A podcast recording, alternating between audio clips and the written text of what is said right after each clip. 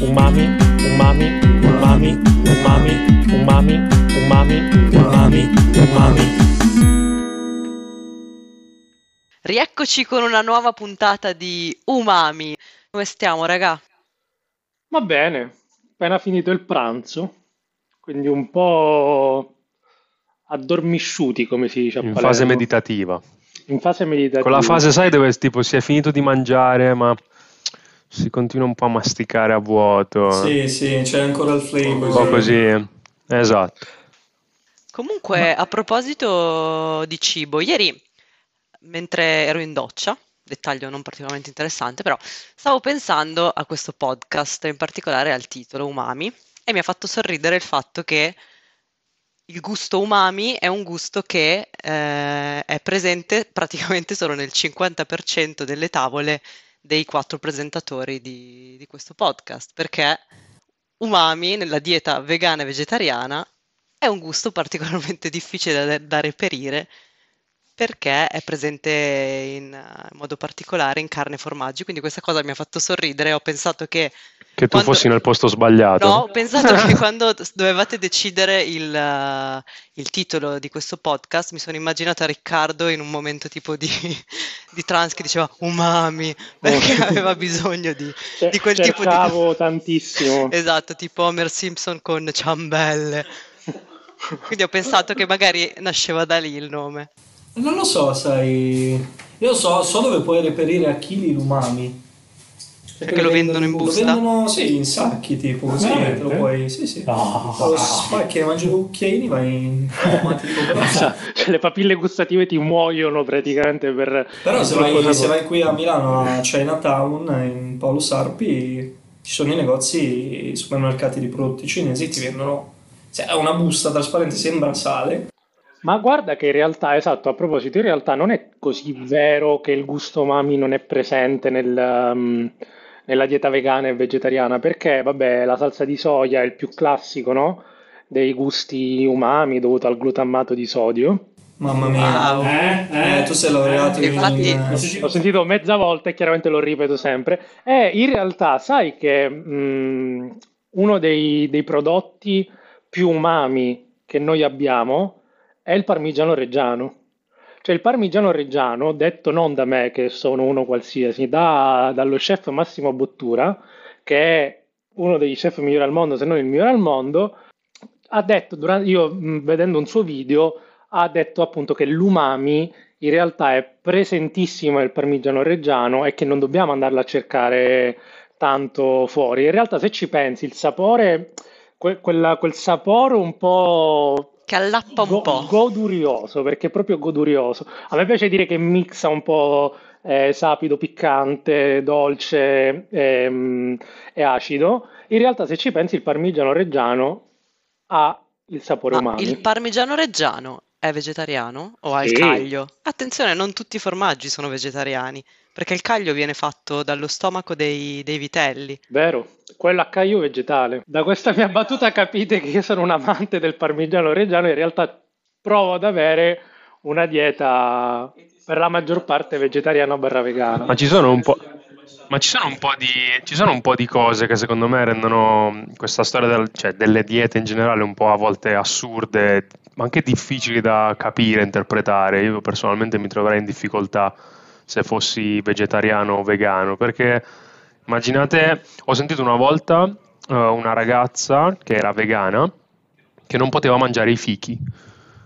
E ho detto, ma cosa c'hanno i fichi che, cosa c'hanno i fichi che non va? Lei mi diceva, no, perché il fico, eh, praticamente, se ehm, non ho la certezza che ci sia morto un insetto dentro, perché sapete quando il fico si apre sotto, quando è troppo maturo? Quello è molto, diciamo, dolce anche per gli Molto insetti.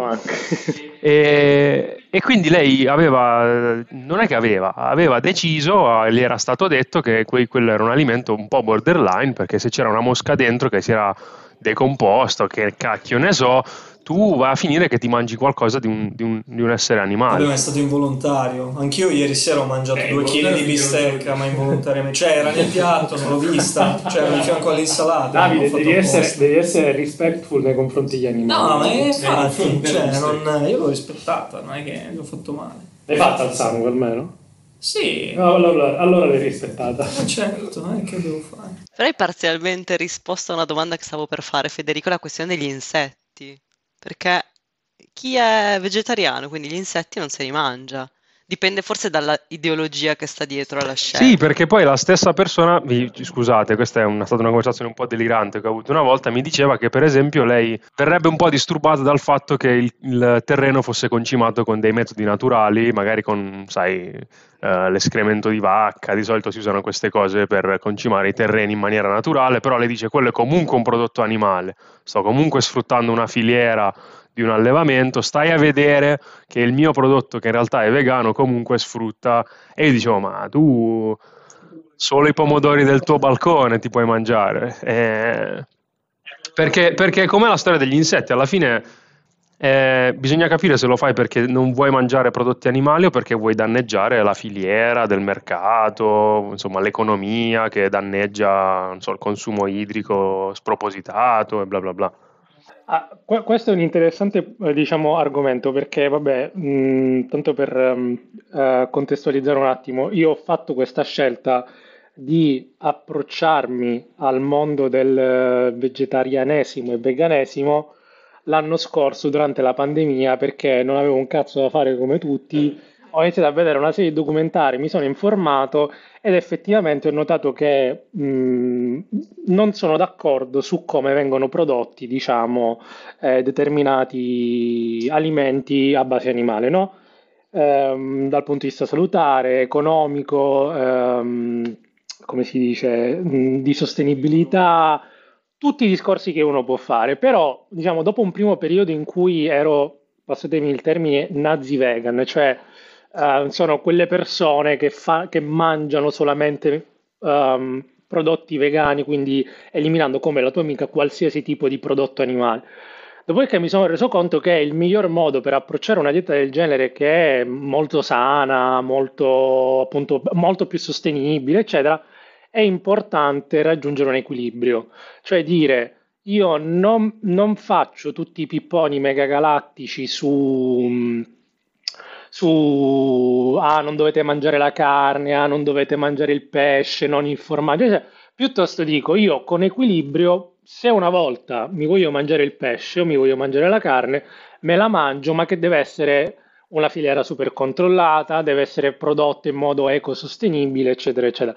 Secondo me uno raggiunge poi il livello giusto di dieta alimentare guardando diversi, di questi diversi aspetti se fa un ragionamento del genere. Essere estremista non porta mai a niente e purtroppo quando uno poi... ehm, Eh, però secondo te è estremo porsi il problema della- di come vengono concimati i terreni oppure no?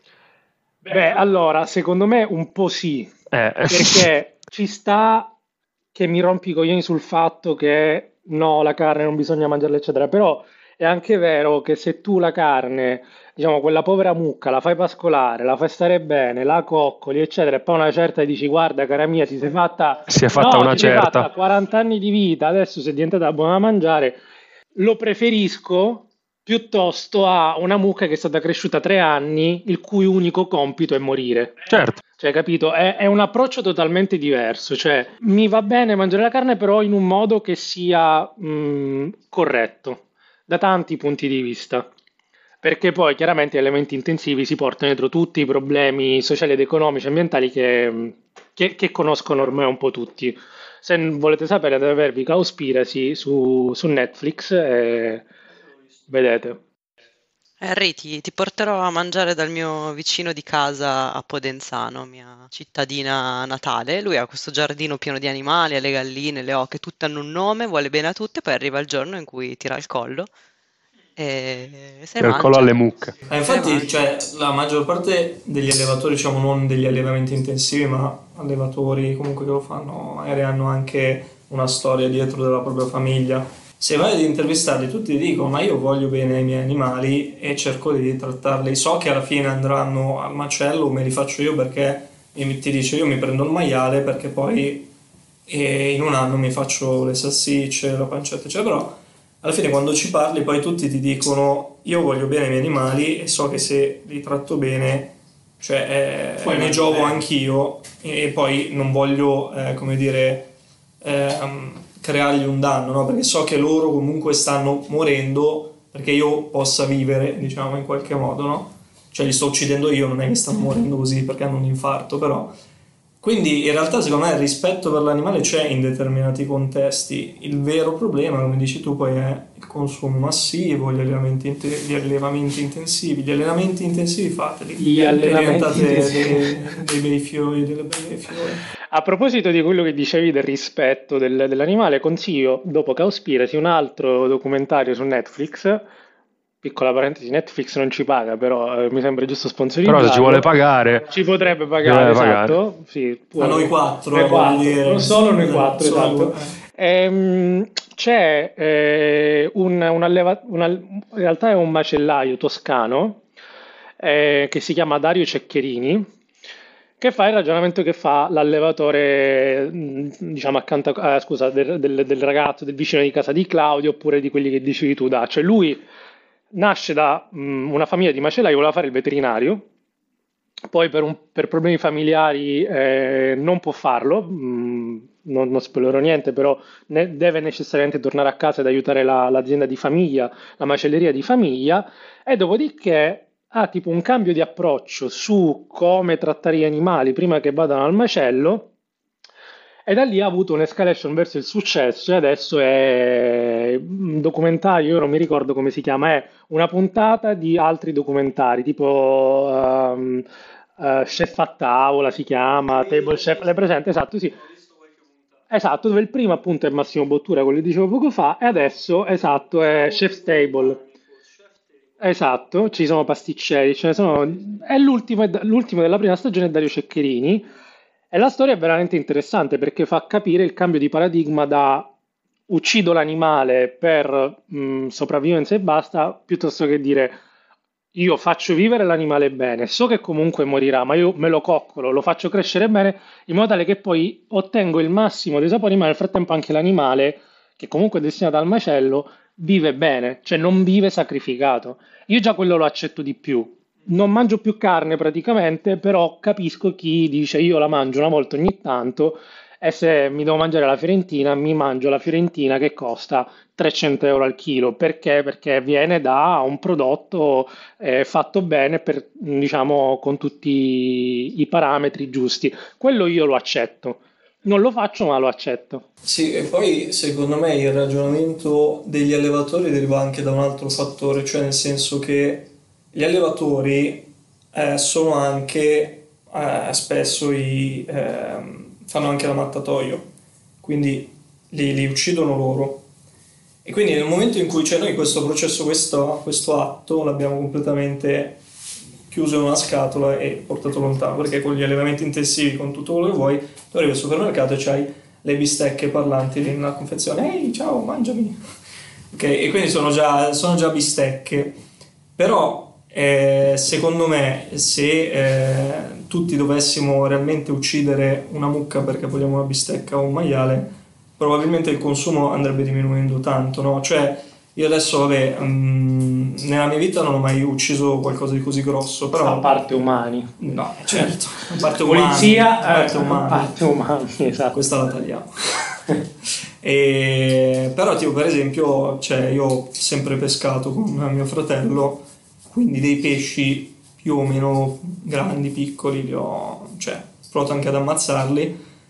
Il fatto è che lì dici, ma com'è? Non è che c'è un'efficienza nella, cioè sì, c'è un'efficienza se impari a farlo, però il pesce quando arriva o hai un coltello e gli tagli la spina, oppure lo pigli a randellate, perché di solito si fa così, cioè c'è un, proprio un eh, accoppa, accoppa pesci, si chiamano, vendono dove ci sono i negozi di pesca, che essenzialmente un randello con una testa pesante, così con un colpo e via, un colpo secco. Adesso vabbè, entro nei dettagli per farvi capire che io lo cioè, essendo, stato cresciuto così, se un giorno mi dici andiamo, cioè ci perdiamo nel bosco, c'è un fiume e dobbiamo vivere con un pescando, non ho problemi ad ammazzare un pesce, ma neanche magari facendolo la domenica. Però mi rendo conto che se dovessi magari farlo tutti i giorni con animali più grossi, probabilmente non lo farei in realtà, cioè mangerei quella roba lì solamente una volta ogni tot, anche perché sarebbe una, una roba cioè, difficile per me da fare, no? nel senso ti allevi per 3, 4, 5 anni una mucca e poi la devi ammazzare. Che anche se la ammazzi con un colpo di pistola, con il nottolino che si usa no? a pressione, che muore subito, però ti ci sei affezionato in qualche modo. Quindi questo processo qui che noi abbiamo completamente isolato è anche la cosa che ci permette di avere un consumo così massivo di, di carne, secondo me. Questo era il concetto. Adesso ho appiallato tutti con questo discorso, sono tutti a piangere, stanno piangendo.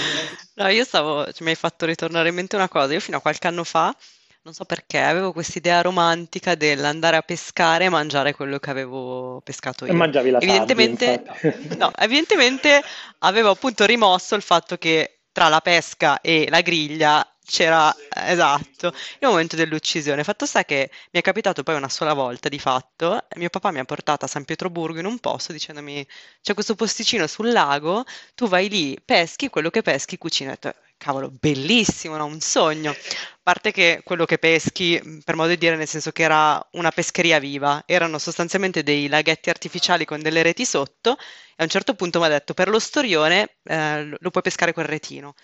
Vabbè, vado con sto, sto benedetto retino alla vasca degli facile. storioni, esatto. Arriva il tizio, un russo gigantesco, con un bastone, eh, con un arpione alla fine, tira su la, la rete da- dal fondo, escono tutti questi storioni che erano tantissimi e a quel punto sembrava il banco del pesce, solo che si muovevano, no?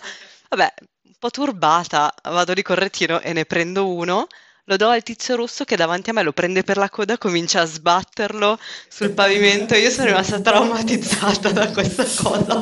E, Ho detto, porca miseria. studione. Allora, grazie a Dio ci hanno messo tipo tre ore a cucinarlo. Nel frattempo avevo rimosso, avevo rimosso tutto. 6 litri di vino. Eh, di, di vodka. Eh, esatto, esatto. Ho fatto la cura della vodka, quindi poi l'ho mangiato ed era pure buono. Però, diciamo, ho perso quella- quel La- fascino verso... poetico. Esatto.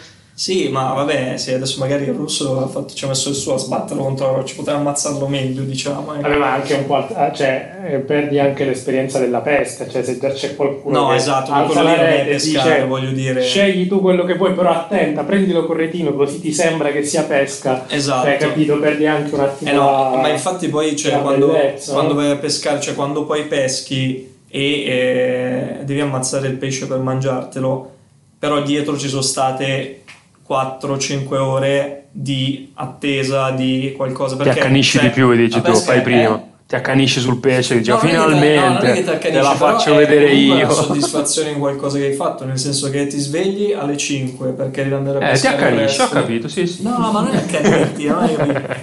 Cioè, comunque è una roba diversa, capi? Cioè, quando non penso che hai tutta questa passione quando vai a prenderti il sushi al, all'Esselunga, no? Ma no, è chiaro. città. Ma anche come se dovessi farti, anche se dovessi fare, non so, una cosa simile, può, può capitare magari se uno va a raccogliere i funghi. Ti devi svegliare presto, ti fai magari tutta una passeggiata in montagna che non ce la fai più, alla fine se torni con il cestino pieno di, di funghi sei contento. Eh. Prendi quello velenoso Vabbè, ed è finito. e lì te lo meriti e Te lo basta. Beh, cioè, nel senso, la fatica che fai, no? Ne- mm, Io mi ricordo una volta siamo andati a pescare con degli amici eh, in una cava forse vicino a Pavia, però era tipo dicembre o gennaio, quindi cioè, ci siamo svegliati, era come se fossero le 9 di sera, alle 5 del mattino, uguale, e a un certo punto è iniziata questa bufera di neve che andava avanti, dicevo, ma ragazzi, sicuri che vogliamo? Andiamo, andiamo, va bene. Siamo stati quattro ore e mezzo sotto la neve con le mani congelate perché poi devi avere la sensibilità sul dito per mettere il verbo sul esatto. lamo piccolino, il filo, le cose così congelati con la bufera di neve, i pesci manco a vederli, proprio l'unico pesce che abbiamo visto a cui abbiamo fatto un favore, in questo caso a fare il termine ciclovita, è stato un, era una mega trota salmonata eh, che però era malata perché si vedeva perché aveva delle macchie, e nuotava a riva. Quando i pesci quando non stanno troppo bene nuotano un po' scemi, no? Un po', sembrano stanchi così. Nuotava lì nell'acqua bassa, a riva, era, era, stava per schiattare, allora abbiamo deciso di tirarla su col retino, si è fatta col retino perché Si è era proprio- suicidata, insomma. Sì, si è suicidata, infatti, ma però l'abbiamo fatta anche anestetizzare, l'abbiamo messa nella neve e poi, vabbè, insomma, Come congelata. esatto. No, quella neanche si poteva mangiare, era proprio... Freezer. Sì, esatto. No, vabbè, perché comunque era lì agonizzante. Quella mattina non abbiamo preso niente, però se avessi preso qualcosa quella mattina... Beh, anche perché sulla ne- con la neve. No, esatto, con la neve il freddo è ancora più difficile poi. Cioè, poi devi sapere, vabbè, poi la cava è un conto, la cava è lì, a quel punto lì ci sono dentro i pesci, lo sai. Vai a pescare sul fiume o sul lago. Dove minchia stanno i pesci? Cioè, e dici, vabbè, io mi metto qui su quest'ansia del fiume, magari pesco qualcosa, magari no. La maggior parte delle volte se non conosci i posti, No, no, Cioè- è impossibile. perdi le giornate, capito? Beh, insomma, quindi abbiamo capito che Riccardo è vegetariano vegano, io pure. Davide è un bel cacciatore, Un bel invece, lui cacciatore, piace esatto. proprio la caccia. Io in realtà non so. E Fe- Fe- Federico, invece, Federico. da che parte stai? Ma Stai a da me- qualche parte? allora, sulla pesca anch'io ho avuto una piccola esperienza quando ero piccolo, però mh, se devo essere... No, positiva, però non, non ho un ricordo di nessun tipo, nemmeno di leggero trauma, quindi non capisco se questi pesci alla fine, non- perché non mi ricordo, ero veramente piccolo, mi sa che li abbiamo pescati e liberati, una cosa del genere, E anche perché erano dei pesci piccoli, erano in, in una diga, non so, non ho altre esperienze. non Hai sono- solo de- diciamo che hai tanti amici vegetariani e vegetariani No, assolutamente. Eh, però, beh, oddio, io a proposito di... Vabbè, eh, l'abbiamo, questa puntata è diventata così, è una mezza macelleria. Io ricordo di mia nonna, invece, posso dire questa cosa, e questa cosa, mh, diciamo, mi ha traumatizzato in maniera un po' così indiretta, però mh, capitava spesso che a mio nonno mh, regalassero, magari in occasione di, non so, la Pasqua, piuttosto che il Natale, delle festività, dove magari si stava in famiglia, regalassero il coniglio. Però glielo regalavano vivo. Allora, il coniglio è uno di quegli animali che tu, cioè, ispirano la tranquillità, sono morbidi da Sono toccare, candidi sono... proprio. Cosa? Candidi. Sì, sono poi, poi se è grande il coniglio, ancora di più, perché fatichi anche a immaginare che non è una lepre il coniglio che mi comincia ad andare in giro e fare l'indiavolato. No, il coniglio è una cosa che poi sta lì e sembra sempre più, insomma.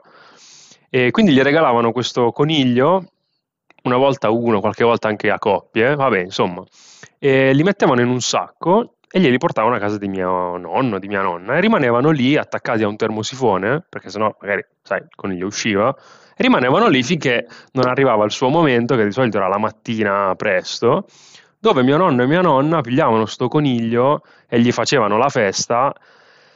E mi è capitato una volta che io ero da quelle parti e vi assicuro che non è una bella cosa, nel senso che io il coniglio lo mangio con un po' di, cioè da, da allora come, proprio come animale mi sento un po' toccato, ecco, perché mm, poi capito c'era tutta una cosa, che poi il coniglio eh, deve rimanere lì, deve gocciolare il sangue, allora, eh, regà, non è, cioè, è un mestiere vero e proprio, nel senso che se lo fa un macellaio dice ah che bello, dammi una... Se lo deve fare tua nonna e lo mette eh, in cucina vicino, oppure apri il frigo e c'è la testa del coniglio che ti guardi, dici porca miseria, fammi chiudere, non voglio più l'aranciata. Quindi mm, questa cosa sì, mi ha traumatizzato, però secondo me mm, è tutta una questione un po' che riguarda quanto noi ci affezioniamo stando vicini alla natura in generale, nel senso che chiaro che sono livelli diversi, però la gente, cioè io mi affezionerei probabilmente anche a un fiorellino se lo vedessi tutti i giorni e poi a un certo punto venisse uno e me lo tagliasse.